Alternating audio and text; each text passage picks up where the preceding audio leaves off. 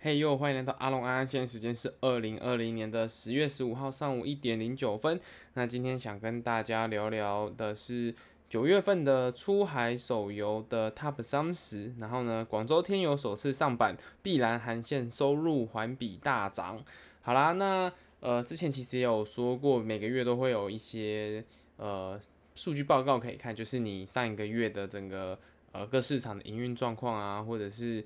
呃，大家的收入是多少？那本次的报告是由 App Annie 所发布的。那在呃前几次前几集里面有提到的报告，大多是 Sensor Tower。那这一次是由 App Annie 发布的，其实相对来说，整个呃可信度或是它的准确率，应该是比 Sensor Tower 的还要再高的，因为毕竟它的收费模式也是比就是 Sensor Tower 还要高一截的嘛。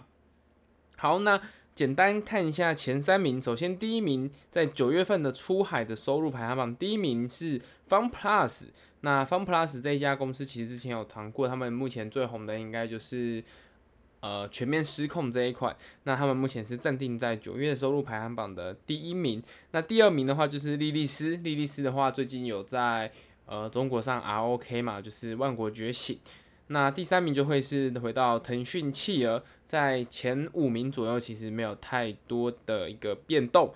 那主要还是集中在呃 SLG 的部分，会有比较多的品项有列到榜上。譬如说以呃刚刚是以厂商来进行区分嘛，那本次如果再用呃作品，就是以 App 来进行区分的话呢，第一名依然会是以 PUBG 占最多人的，呃应该说占呃收入的最大宗。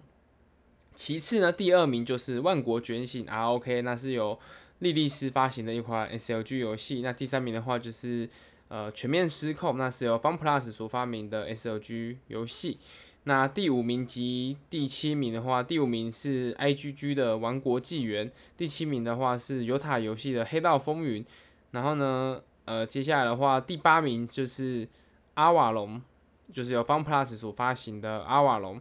那整体而言，目目前这个榜单看下，其实以前十名来说，简单做一个区区呃区分的话，第一名 PUBG 跟第六名荒野行动都是属于吃鸡类游戏嘛。那目前看起来 PUBG 还是维持在第一名，没有太大的变化。那呃荒野行动则是由之前的第四名下降到了第六名，下降了两个名次。那在第二名、第三名、第五名以及第七名还有第八名。就是这几款全部都是 SLG，只他们的表现形式不太一样。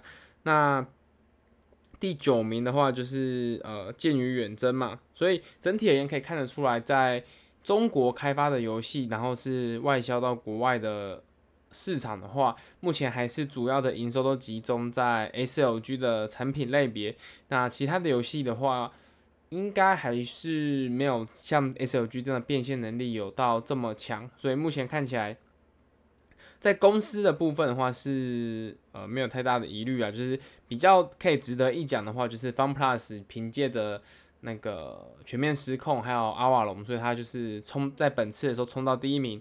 那第二名的莉莉丝的话，也就是以剑与远征还有万国觉醒作为呃主要的营收来源。那腾讯网就不用说了，因为家大业大的嘛，所以整体而言呃排名稍微往下降，我觉得其实也没有到。呃，会有什么危机或者什么的也没有，就只是一个例行性的排名变化。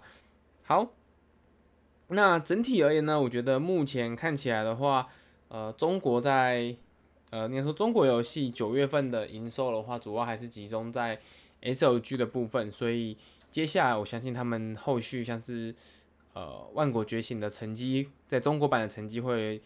呃，到底是到底会到什么样的水平呢？我觉得是可以拭目以待的。另外还有包含腾讯的宏图之下，也目前要准备开始进行呃测试嘛。所以我相信在目前以出海的就是 SLG 来看，既然这一块饼还这么大的话，我相信会有越来越多的厂商想要侵蚀到这一块。那就看接下来不管是万国觉醒还是阿瓦隆这种。或者是全面失控，看这些头部的厂商要怎么去做应对吧。好啦，那今天就跟大家分享一则新闻，我们明天再见，拜拜。